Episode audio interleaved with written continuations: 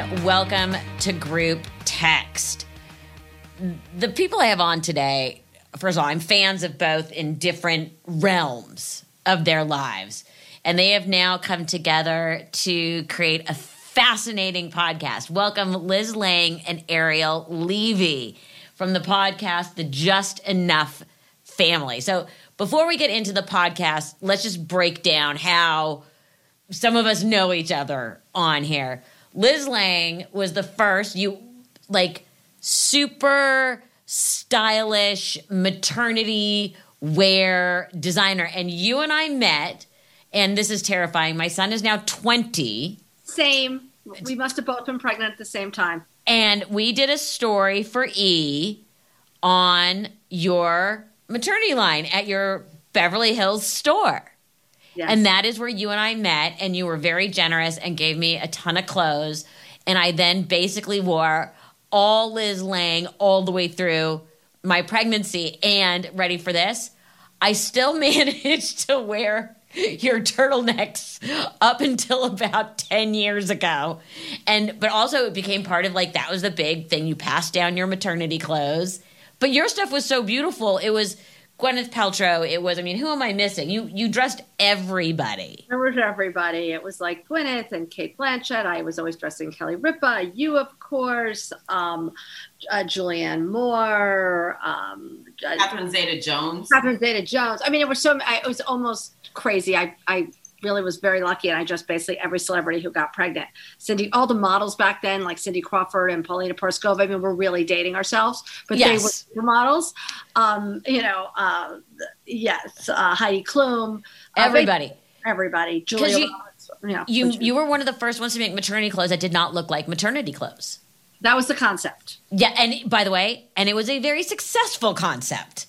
I still to this day remember I had a sort of really pretty light, almost light blue cashmere turtleneck that I lived in because I had a December baby. So, and I had my my favorite gray pants. Which, which, and what I loved, and no one cares, was you had the choice of being over the bump or under the bump. That's you remember it so well. Oh my God, because I do. Because I remember at the time you were the first one doing that. And Ariel Levy, you are an award winning journalist. You have written for The New Yorker, you have written for everyone, you've had multiple books. I mean, I. I'm a professional writer. which, I write. I write. art- I write for a living. It's true. oh my God. And you're not completely crazy? I wouldn't say that, Melissa. I wouldn't jump to conclusions. But this was my first podcast. This was the first time I did something uh, with my speaking voice and not my written voice, and it was I- really fun. I, I, I like how you chose your words very carefully on that one. That's so literally my job. yeah, in choosing your words carefully. So I want to jump right into this because the podcast, The Just Enough Family, after all these years, Liz Lange, I did not know that you were a Steinberg. Right. So you probably went to, to Penn with my sister Jane and I did. Anna and Laura. Yes. And I did not know. How did you guys meet? through Jonathan Adler. Oh, the designer. Yes, Jonathan and I met freshman year at Brown. I was the Steinberg that didn't go to Penn. So I was at Brown. There were not many of no, you. I was the lone one. And so Jonathan and I have been best friends, and I obviously I'll let Ari speak for herself, but they were very close friends. So Ari and I were always hearing about each other through Jonathan. And then I guess about 10, maybe 15, and we were dating ourselves now too, probably around a decade ago. He introduced us. We became very uh, close friends as well, both as a group and also just Ari and I. And Yeah. on, a, on a side note, my desk that I'm sitting at right now is Jonathan Adler. Had I known, I would have asked for a discount. And he's in the podcast. He, Right, he's his in the little mouth yammering Oh. away in the podcast with ours. Yeah. Well, I only found out about this podcast a week ago. Oh. And I'm like, I have to talk to them. I have to talk to them. Um, for those who don't know, one of you needs to explain to the listeners who the Steinbergs are and what their power was in New York in the 80s. um, should I say it, Ari? Should you say? I mean, Probably. yeah, this is my should. family, and then you could jump. them. I'll just say quickly that the thing that's interesting, uh, Melissa, is that actually everyone associates it with the 80s, but it really started in the late 60s. I was born in 66, and by 1968, my uncle Saul Steinberg, which was again unusual back then, was the person in the United States under 30 was I'm trying to say who had made the most amount of money of anybody under the age of 30 in the United States and he was at that point also only about 25 years old. My parents were similarly aged and was, uh, you know, one of the richest people in America. And again, he was 27, 28, uh, Jewish, which, you know, the three of us know as Jews. Today, everything is very assimilated and everything seems like this couldn't be true. But back in the 60s and 70s, unless you were a very fancy German Jew, um, this was not typical. The people with all the money were typically wasps. Yes, So especially coming out of Wall Street, and that was the the where the family made their money. I mean, we all really. I mean, for me anyway, we all sort of, especially coming from Penn and Wharton and all that, we all knew Steinberg, Dietrich Hall, but your uncle was really one of the first famous corporate raiders. he before he was a corporate raider, he he took his father's rubber business, which is just like you know a rubber business. They made rubber dolls terribly, according to Liz's father. He makes a big point of how bad these rubber dolls. and he takes this and then he starts an office equipment. This is before computers, an office equipment leasing business called Leasco. And it's huge. It's hard to imagine that that's such a huge thing, but it is. And then based on, Yeah. go ahead, Liz.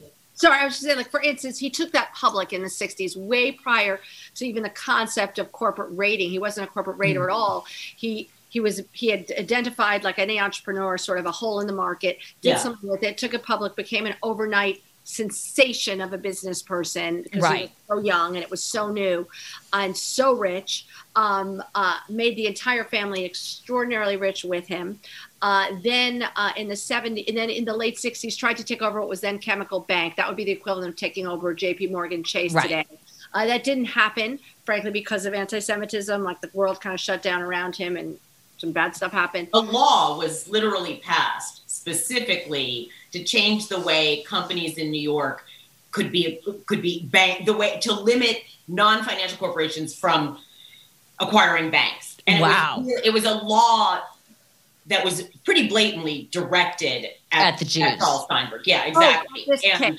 Yeah, oh, definitely. Anyway, he went on to be a you know superstar investor in the Mhm. '80s, absolutely known as a corporate raider. But as we talk about in the podcast, kind of hilariously, kind of by accident, he was like trying to invest in companies. Then he noticed that they became really afraid when he would invest and start saying, "Hey, hey, can we just sell you back the stock at a big price and say goodbye?" And so he was like. Wait, oh, okay. This is kind of fun. right kind of went from there and it was also my you know he was very social he was always again these things meant much more back then but you know page six people magazine there wasn't a lot of difference between him and let's say a celebrity like your mom in terms of like what it meant to be that person's relative like if that makes sense to you Like, Totally, totally. What like, it- what made that what, was a celebrity yeah? What made you guys want to do this podcast? I mean, I'm fascinated about that time in New York. I mean, there's been so many movies. We're talking about what Wall Street, Wolf of Wall Street, Bonfire of the Vanities, which when it came out, when Tom Wolfe's book came out, everybody was shaking, trying to figure out who was whom, and then the movie that was made. I mean, you can go on and on and on. You know, there was such a fascination with that time. And I was very much on sort of the outside part of it because my mother did not move back to New York until we were thinking about it the other day 89, 90. Um, and when she sort of got to know all these people, what was the fascination you're talking about New York Post people that everybody had on that has with that time in the late 80s in New York and Wall Street? I do think in the case of Liz's family, it was representative of something that was going on. Liz was, you know, hinted at this a minute ago that basically it was not German Jews, it was Jews from the wave of Russian and Polish immigrants. Right. And they they basically Saul basically with the brute force of his intelligence and then the money that he made, penetrated the highest echelon of WASP society. Park Avenue, Palm Beach, you name it. Like he got in there. And I think it was a big deal. It was like that was not common at the time. And I think what cemented society's fascination with him was his th- was when he married his third wife, Gayfryd Steinberg, and the two of them were like an it couple. She was unbelievably famous. She was in every tabloid. She was mm-hmm. everyone was obsessed with what she was wearing. I mean, Tina Brown put her in Vanity Fair with this fawning article. I think people were obsessed. Obsessed. Were obsessed. Yeah, like exactly. I mean, but so Liz, growing up in this sort of very rarefied New York strata of society, which I think is what people are so fascinated by um, in all these other movies. There had to, and then seeing your family all over the tabloids. Did you ever feel like, wait a minute, I want someone to stand up and tell the truth? Or did it just become white noise to you? Because that's something I know, it all became white noise. Totally. I never really, I mean, I guess when Ari approached me, I mean, I'm trying to think how to answer this. Yes, I, it absolutely all became white noise. That was the life I was born into. That's all I knew. I mean, I knew it wasn't 100% normal, of course, but I have in recent years, and maybe even then too, at times been very frustrated because I feel like like i feel like for instance in the case of my uncle and this this this this this podcast is is absolutely my story and it's pretty intimate but it also definitely is a bit of a love letter to my uncle i think and part of that is because i feel like what you read in the tabloids would be let's say for example saul steinberg gives huge over the top party at temple of dendur for his daughter's 21st birthday okay that is true. What they never say is Saul Steinberg gave so much money to the museum, you know, to the Metropolitan Museum, to, for the benefit of all this, all the people who live and visit New York and get to go to that museum, desperately wanting to be on the board, no doubt, desperately, never accepted by that board. And because he funded that museum, yes, he, like many other donors, when the museum was closed on Mondays, were allowed to use it and right. use it for private functions. And, and which, so, by the way, yeah, it's no, so you, frustrating. It's like, right I I get that where it's like, oh, you get to, but no one talks about that behind the scenes. What was it like growing up in New York in that time? Because New York in that late 80s, early 90s, which is really that sort of heady time, was off the charts, crazy. I mean, we, we, we know all know about these parties that were insane where at midnight you know, butterflies would drop from below. It was, and I, you know, I think fashion. I'm like, it was all uh, Christian Lacroix and big over the poof dress and the jewels and the heavy Chanel big jewelry. I mean, it was such an iconic time in so many ways. What was it? Because I grew up in LA. Right. So, what was it like in the midst of all that? Well, I mean, New York was fun, but I will say this, and I, I, I grew up. I'm. I am. I was born in 1966. So I'm a little bit older than you, but I, I don't think like crazy old. No, no, no, no, not crazy old. I really grew up. By 1988, I had graduated from college. Just just to be clear, so my childhood in New York City was really the 70s and the 80s. Um, mm-hmm. Uh, by 1991, I was working at Vogue magazine as you know a 22 year old out of college, mm-hmm. um, and I started my business in Miller's like maternity in 97. So, right, but it was still that late. Yeah, right. So it was that, that later childhood. You're still not necessarily like you might be in college, but you're still living at home. Yeah, I mean, again, like it's hard to say because I, I maybe I like I was I was so in the middle of that 80s, uh, you know, excess thing that in fact I know Ari mentioned Vanity Fair, but when I remember when Vanity Fair po- uh, Vanity Fair used to be such an important magazine. It was so important. It was everything. And when Vanity Fair did its final uh, uh, final what's run not episode what's the word? Uh, uh, issue? Issue. At the end of the 80s it might have been you know at some point in 1989 i guess december the, the the headline said goodbye to all that and the big picture was my aunt and uncle dancing with you know with with streamers coming down from the ceiling. You know it was a great shot of the two of them just living it up. Mm-hmm. but that was the idea that they kind of you know embodied that.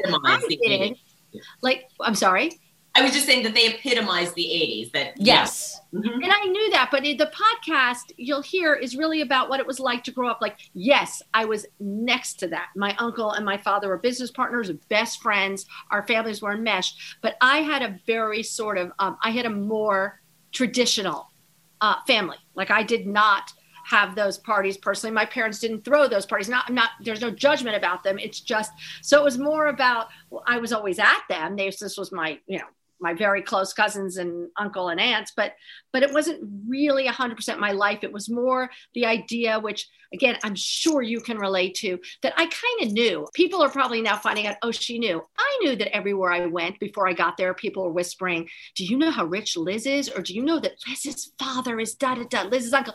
I i totally knew that that was my tagline. I didn't acknowledge it but i was completely aware that there that there was just a lot of different opinions and feelings about me, about my parents, about preconceived my preconceived notions. Beyond. So if I was shy, and I'm not saying, oh, poor me, it's not poor me at all. I had a no. great life.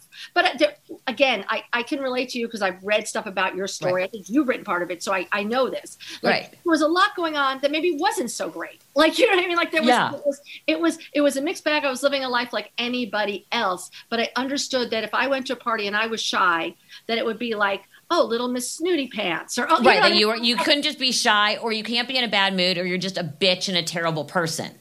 exactly. So I understood all that. I mean, the parties, all of that. That wasn't. I was. I was not a hundred. That wasn't. You know, I was young. I wasn't. I wasn't really like my exact life. But yes, I was in the absolute epicenter of it all my parents' friends were bold faced uh, business names. I didn't know that that was unusual. I didn't know it was weird to be having Thanksgiving with Ronald Perelman and Carl Icahn. These were just family. I right. called Ronald Perelman Uncle Ronnie. That didn't feel strange to me. Right. And I, I completely understand that because that becomes the norm to you. Ariel, what, what made you want to take a deep dive on this? I mean, I find it fascinating. Well, two things. First of all, I mean, Liz and I always talked about telling her story at some point because it's just a fabulous story of of a rise and fall um, of a family.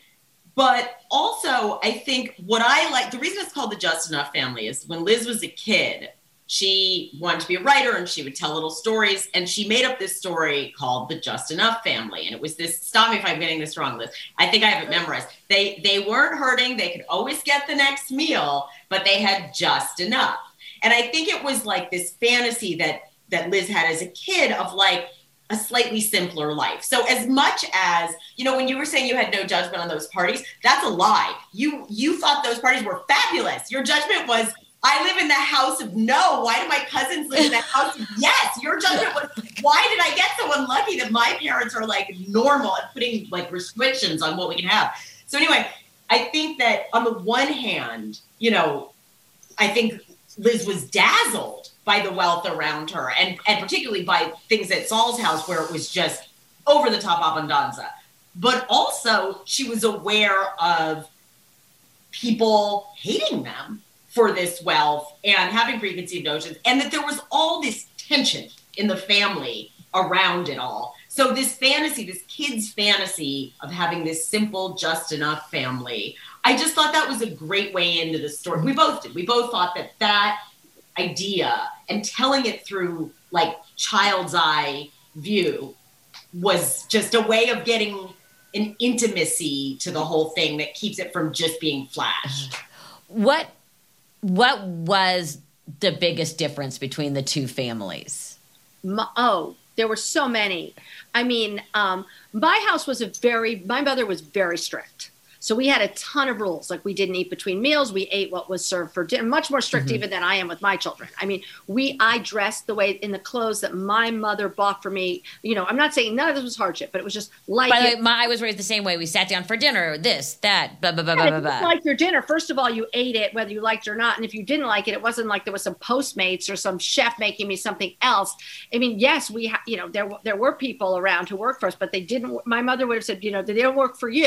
Like right. if I if I left my room messy one day, came home from school, I would find the door closed and the room still messy. And if I was like, "Oh, mom, you know, how come the housekeeper didn't make my bed today?" She'd be like, "Oh, it was too messy for me to let your housekeeper the housekeeper go in there. Right. That would just be outrageous." So, so uh, by the way, I'm I'm so trained that I straighten up hotel rooms right before the housekeeping comes in because I don't want them to think I'm messy. Right. I mean, we joke on the podcast, but I don't mean it. I adore my mother, and she was a great mother. But my sister and I have a joke that when we saw the movie Mommy Dearest, we were like, yeah, I mean, who's allowed to have wire hangers. I mean, you're not allowed to have wire hangers. Like that's animals. Um, right, animals. yeah, we're like, well, you know, of course not. But then at my uncle's house, it was kind of a free for all. Like, I mean, again, uh, you know, you go over there, and there were a lot of people working there who would make. If you like at my cousin's, you would just call downstairs and you'd say what you wanted for breakfast or lunch. Maybe it'd be pizza, maybe bagels, whatever, and it would just come up for you. And I thought this was this was living.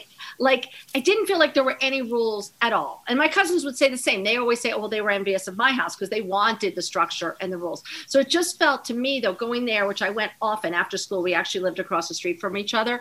It just felt going there was like going to like kitty paradise. Like, oh, yeah.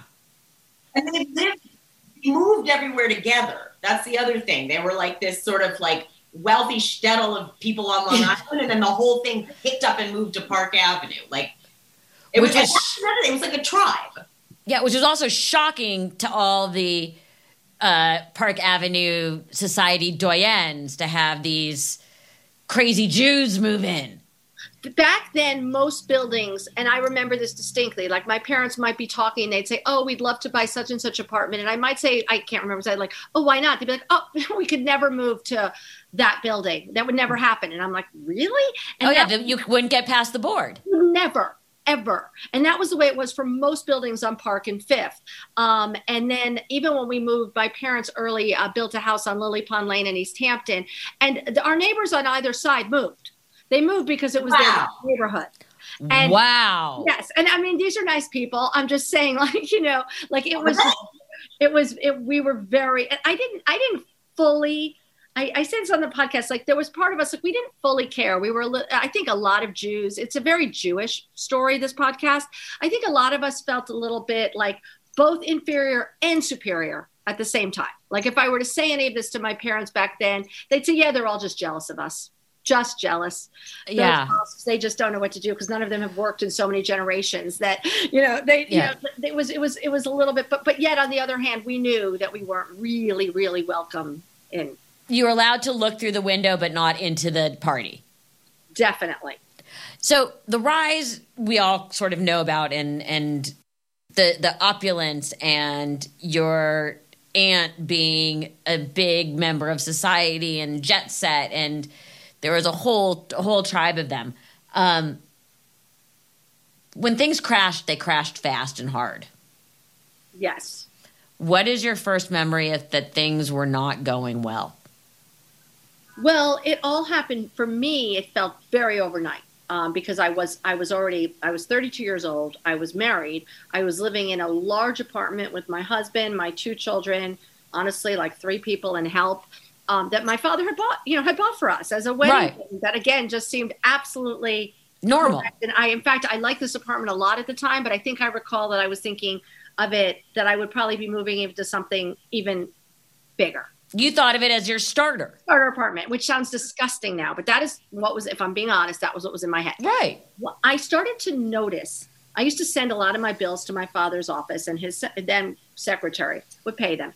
And I started to notice that some bills weren't getting paid. I was getting like phone calls from different service providers. So I called my dad's secretary and said, you know, how come, I don't know what, how come my American Express bill hasn't been paid yet? And she said, oh, I'm going to pay it. I just, pay, I wanted to pay this other bill first. And I was thinking, like, why would we be paying them in some kind of weird sequence? I was kind of like, well, just you know, I don't know, pay them all at once. Like, what? What's the problem? like, where, you know? And then I think the big moment came when I'm home at this apartment one day, and there's a knock on the door. And I, I swear I didn't even know this word at the time, but looking back, it was what we would call a repo man, and he was there to repossess my car.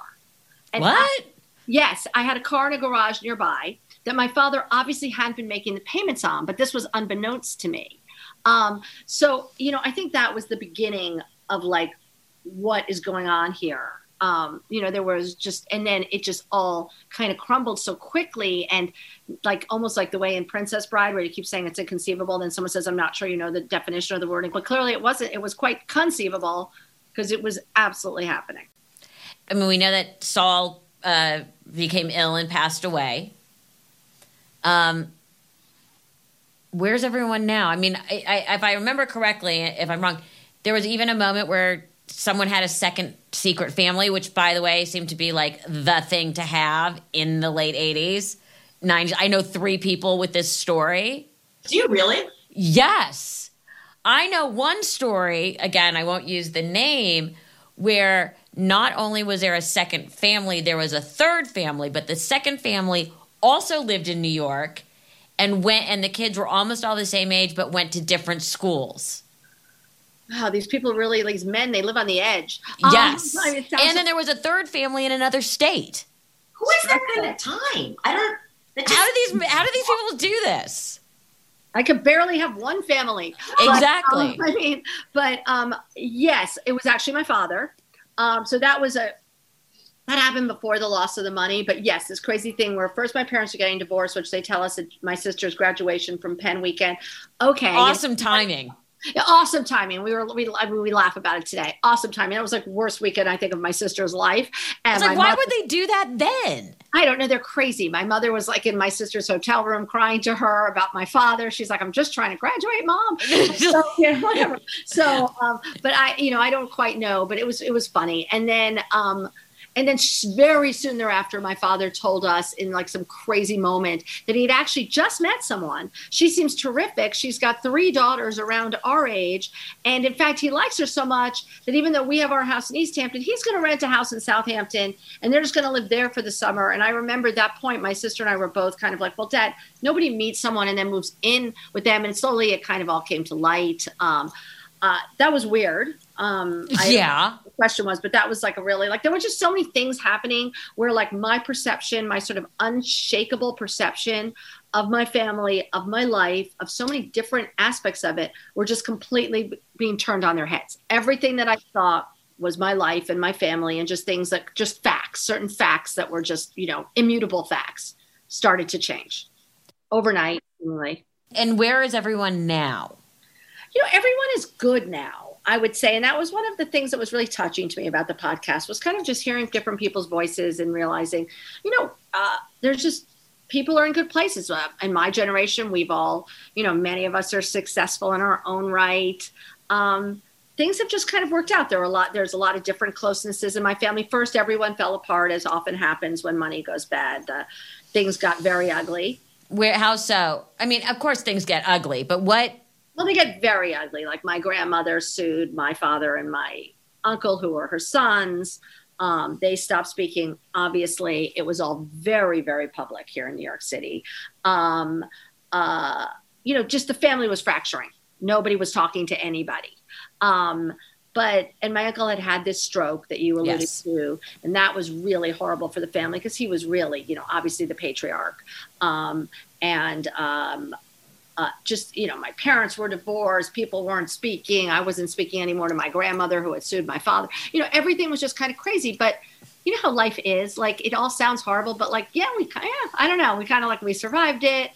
Many of us are close again my grandmother is no longer alive so no, i'm not close to her but you know i'm i i have a very good relationship with the rest of my family and um, people i think are generally happy and good which is great. Ariel, how as an a friend but still not a family member, do you how often do you get surprised when Liz shares something and you're like, "Oh my god, I had no idea or I didn't know that." What's the craziest thing you've learned? Every time we sat down to record the podcast, she would tell me something that blew my mind. You know, I mean, it blew my mind when she actually threw in that her father had had this, you know, second family and this whole thing for ten years. That was I, that was a jaw dropper. Um, it was, you know, it, it blew my mind how much. I think this is actually what we sort of started talking about was how many things fell apart for Liz at once. It was like perestroika, is what she calls it. Yes. cancer. Her family's losing their money. The family stops speaking to each other. Her, she finds out her dad has this whole other life. I mean, it was a lot at once of just collapse. That was shocking to me how much went wrong at once.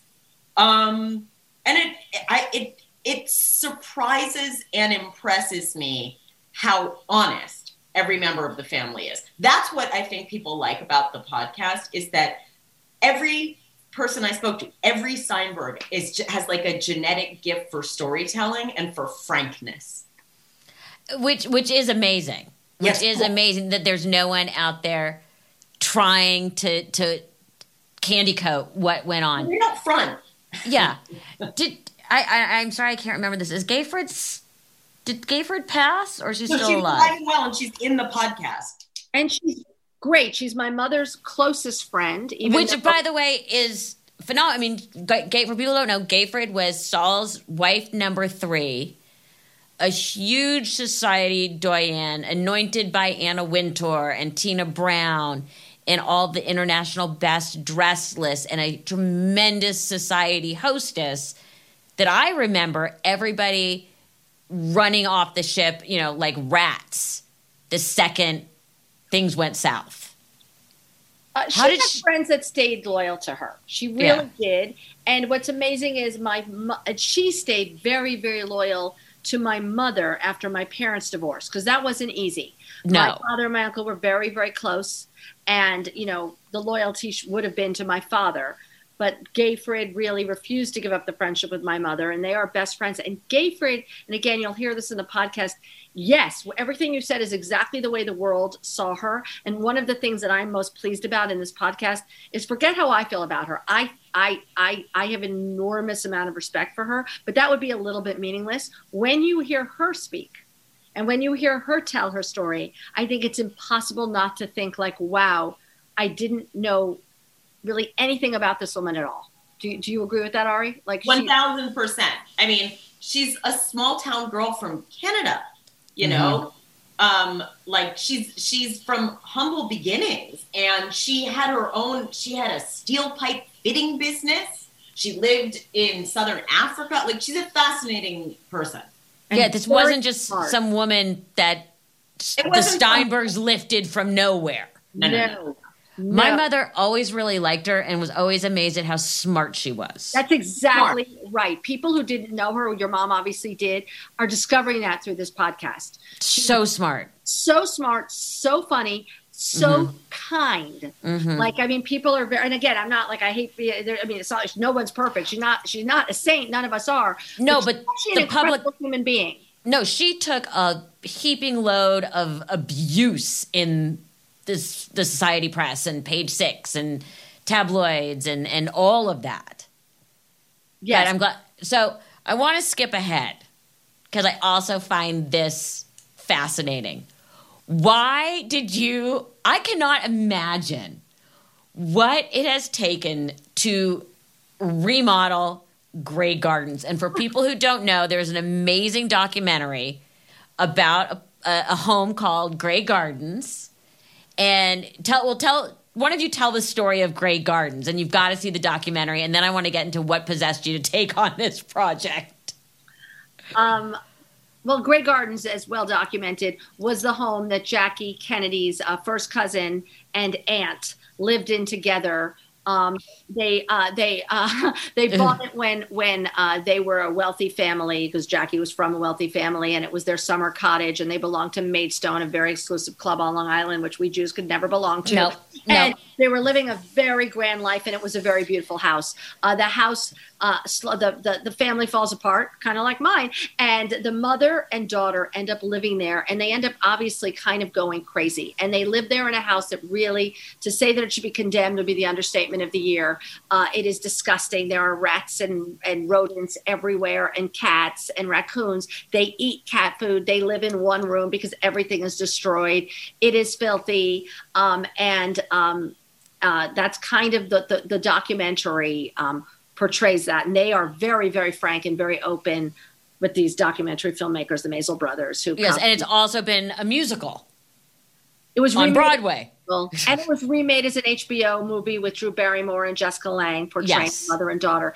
And I think the world was fascinated also because they were literally first cousins and aunt of the most glamorous people in the world. Uh, you know, the the Bouviers, Jackie Lee, her her glamorous sister, Jackie's glamorous sister, um, to the point where Little Edie, it's Big Edie and Little Edie are the mother and daughter. Little Edie had also dated. Uh, uh, President Kennedy and was possibly going to marry him. She was very, very beautiful. And then you see her living in squalor is is not the right word. Squalor. No, it was you have to you have to see it to believe it. right.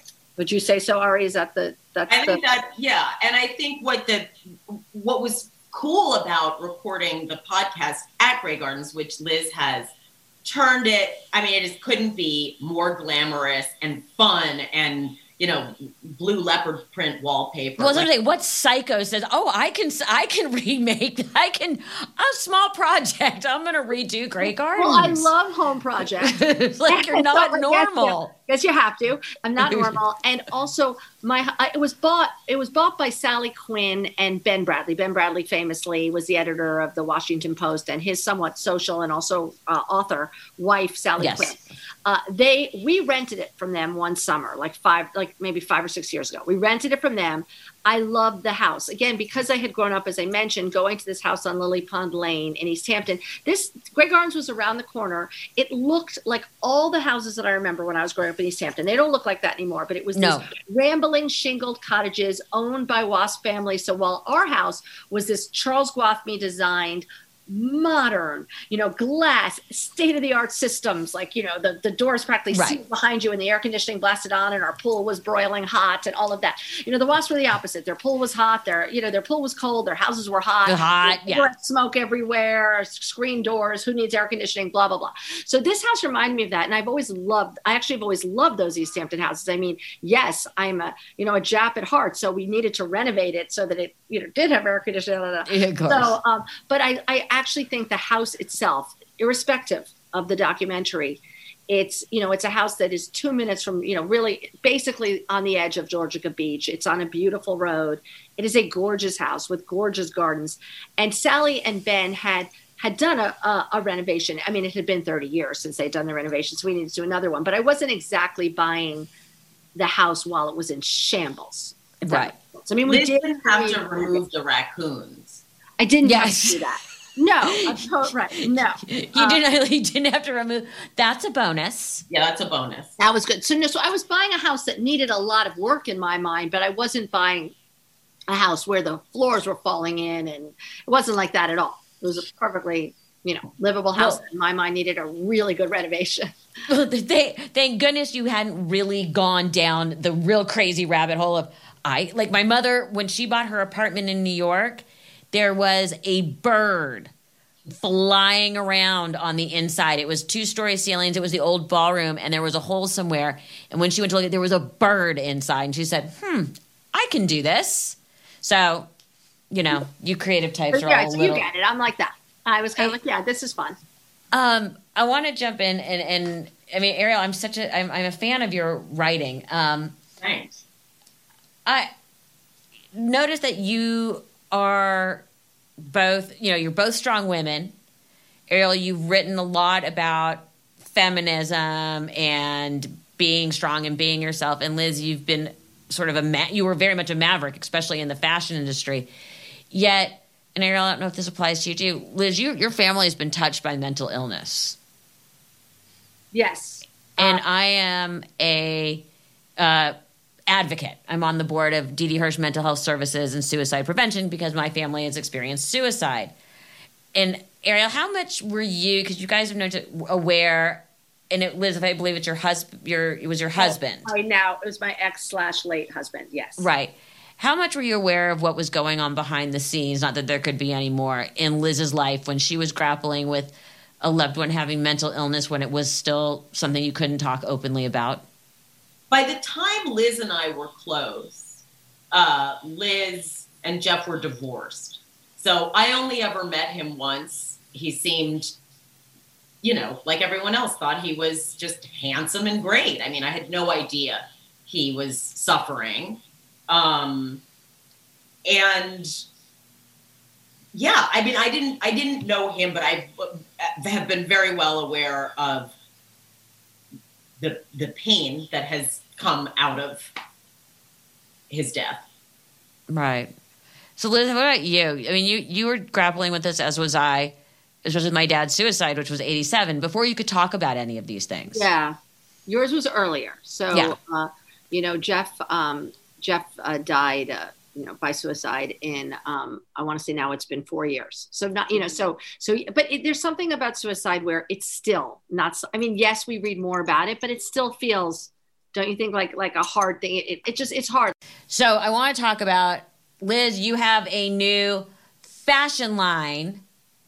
And I was, I love Ariel's like, yes, yes, yes, that I've already been on the website. Oh yay! It's Uh-huh. amazing. How did this come to be? And what is behind you on that sign? Oh, you know, I'm sitting in my apartment in New York, and I it says chrysanthemum. It's just Ah. it's a piece of art, but like I just I don't know why I sat here. I thought the light would be good. No, it's Um, good. It's good. I didn't just want to make sure we weren't missing if you were promoting something. No, I'm not promoting it. Thank you so much. No. Chrysanthemum. Sure, I, I love chrysanthemum. I'm not promoting that. No, but uh, my new line is Figue, which is sort of the French spelling, F I G U E. And really, what it is is I've been missing being ever since I sold Liz Lange Maternity to private equity in 2007. I've done other things, but I really missed having my own brand. But I didn't want to start one from scratch. I understood what that ta- takes, and I'm glad I did it when I was young, but I couldn't do it again, knowing everything I know now. So I'd been a fan of Figue. I, Figue is a brand that I have been wearing since its inception 10 years ago. It was started by this woman who was the head designer for Tory Burch, and she went off on her own. And it's these fabulous caftans and great dresses. And we're actually expanding into a lot more than that, separates and knits too. But um, I loved it. And when I heard that it was going, that Stephanie, the founder, was kind of done during COVID, just couldn't take it anymore, and that she was going to close down the brand, brand, it felt like almost like meant to be, like bashert. Like I had, oh, wait, you know, I love the brand. It has an existing team in place, which was something I was looking for. Um, it, um, uh, you know, that I, I that this is the perfect opportunity. So I ended up acquiring the brand, and it's kind of the way I felt when I started doing Liz Lange maternity. That's where I was in my life. I I was getting pregnant. My friends were pregnant. That's why our children are the same age because Right. we're kind of the same age. Yeah. But now I feel like, you know, I'm in my 50s. I've kind of, I mean, joking around, I've kind of entered my caftan years. Like, I don't, you know, like, I don't, I no longer kind of, you know, run around on like six inch heels and little mini tight dresses. And I had those days and they were great. But like, that, you know, so now, you know, I, Now I- your feet hurt. my feet hurt. I want to look glamorous, but I kind of want to be comfy too. I don't, I, you know, the skin tight stuff for my 20 year old daughter and my 22 year old son's girlfriends, but not for me. Um, and so it really, it's, it's it, big as a brand that I wear and that my friends wear. So it just, it feels very natural to me. Like I understand the brand because, uh, you know, I'm the customer because I am the customer. So, You told me once before you bought it. I remember you said to me, "Figue is the gold standard of caftans." and. I was not surprised when you bought it. And I think an interesting thing is it's like the opposite. It's like the opposite of her last brand, right? Like Liz Yeah. Maternity was if you're pregnant, you can wear tight, stretchy things. You don't have to Yep. be a billowy thing. Figue now is like you could be as skinny as a rail, but wouldn't it be comfy to be in a flowing, glamorous caftan, just like with your body free? See, and this is why I love interviewing people who work together but who are friends because either the insights from both of you on the other are always the best. But it's true. You were the one who said you don't have to be in a caftan while you're pregnant. Oh. Here, put on a cute pair of pants. And they might be bigger in the middle, but the legs are still skinny. That was my mantra. And I, it's not that I think that women have to hide the caftan. I think these caftans and these dresses are very sexy, and some of them are short, Oh. of them are long. It's not that they're not sexy. It's just they're not. There's so many different ways to be sexy. But Uh, it's also got that whole sort of vacationy, jet setty vibe that someone could say, "Where'd you get that?" And you would say, mm, "Ibiza." Like it's got like that sort of inherent snob appeal, not like, "Hi, I bought it online." oh, totally. It looks like you just got back from St. Bart's and you discovered this little shop in the like little boutique hotel. Um, yeah, no, it's very, very sort of jet set meets jet set. Um, you know, glamorous. Uh, I don't know. Yes, It's glamour without constriction. yes. I find them extraordinarily glamorous. Like I always feel very, very chic. I wear them from everywhere, from like beach cover up, honestly, to like a black tie wedding or bar mitzvah. Like that's sort of the way I treat them. So I was very excited actually to have the opportunity to buy my favorite brand. It felt a little bit like pinch me. This is too good to be true. I love that. I've already got stuff in my cart. Um, Hmm. Ariel, what have you learned about Liz through this process that you didn't know before? Or what insight have you gleaned? I mean, I think it made us closer. I mean, I think we realized certain things that we had in common that we hadn't really thought about or talked about. I think, you know, we both grew up in houses where there was a certain amount of lying and secrets. And we sort of figured out that it primed us for what came next. And we we hadn't I don't think we'd put our fingers on it quite like that before we did this, right, Liz? Absolutely. I always inherently felt that even though if one looked at us from the exterior, they might think we didn't have a lot in common, but we understood that Yeah. we did have things in common, but I'm not sure we could have put our fingers on it before. How do you how are you raising your children differently in the sense of not a lot of lies, not a lot of secrecy, and to understand the impact that your family had and has on different parts of business? You know, it's it's it's it's an illustrious history. Uh, yeah. Well, I mean, on the one hand, of course, I talk. I've been talking to my kids most of their life about sort of my family, and you know, they they make fun of me. They're you know they're they're only semi interested. I mean, you know how kids are. Um, Not interested at all. not at all. It's like, Not oh, all. all right, mom, you lived a fancy life, you know, whatever. I Yeah. But um, Oh, my son's favorite new thing is I'm like, I'm redoing a closet and he just rolls his eyes and goes, You don't need that. I'm like, honey, you don't know what I need. Oh, You're my gonna children say. totally can tell that I've quote unquote given up on myself. I mean, they're Yeah. mean, but, but I'm like, you don't need that. I'm like, you don't get to decide what I, you don't need so many shoes. And I'm like, go away. Go ahead. None of your business. Exactly. Um, you know, and I, I don't. I, I feel like there was. I mean, I'm, i definitely my children were raised very differently than I was raised. I, I don't know that I would say like definitely there were secrets, definitely there were lies. But my children will probably say one day they'll be telling some therapist that there were secrets and there were lies. I mean, for sure. Uh, but you know, I try to be open with them. I think I'm a lot less strict, and I'm not even sure that's positive.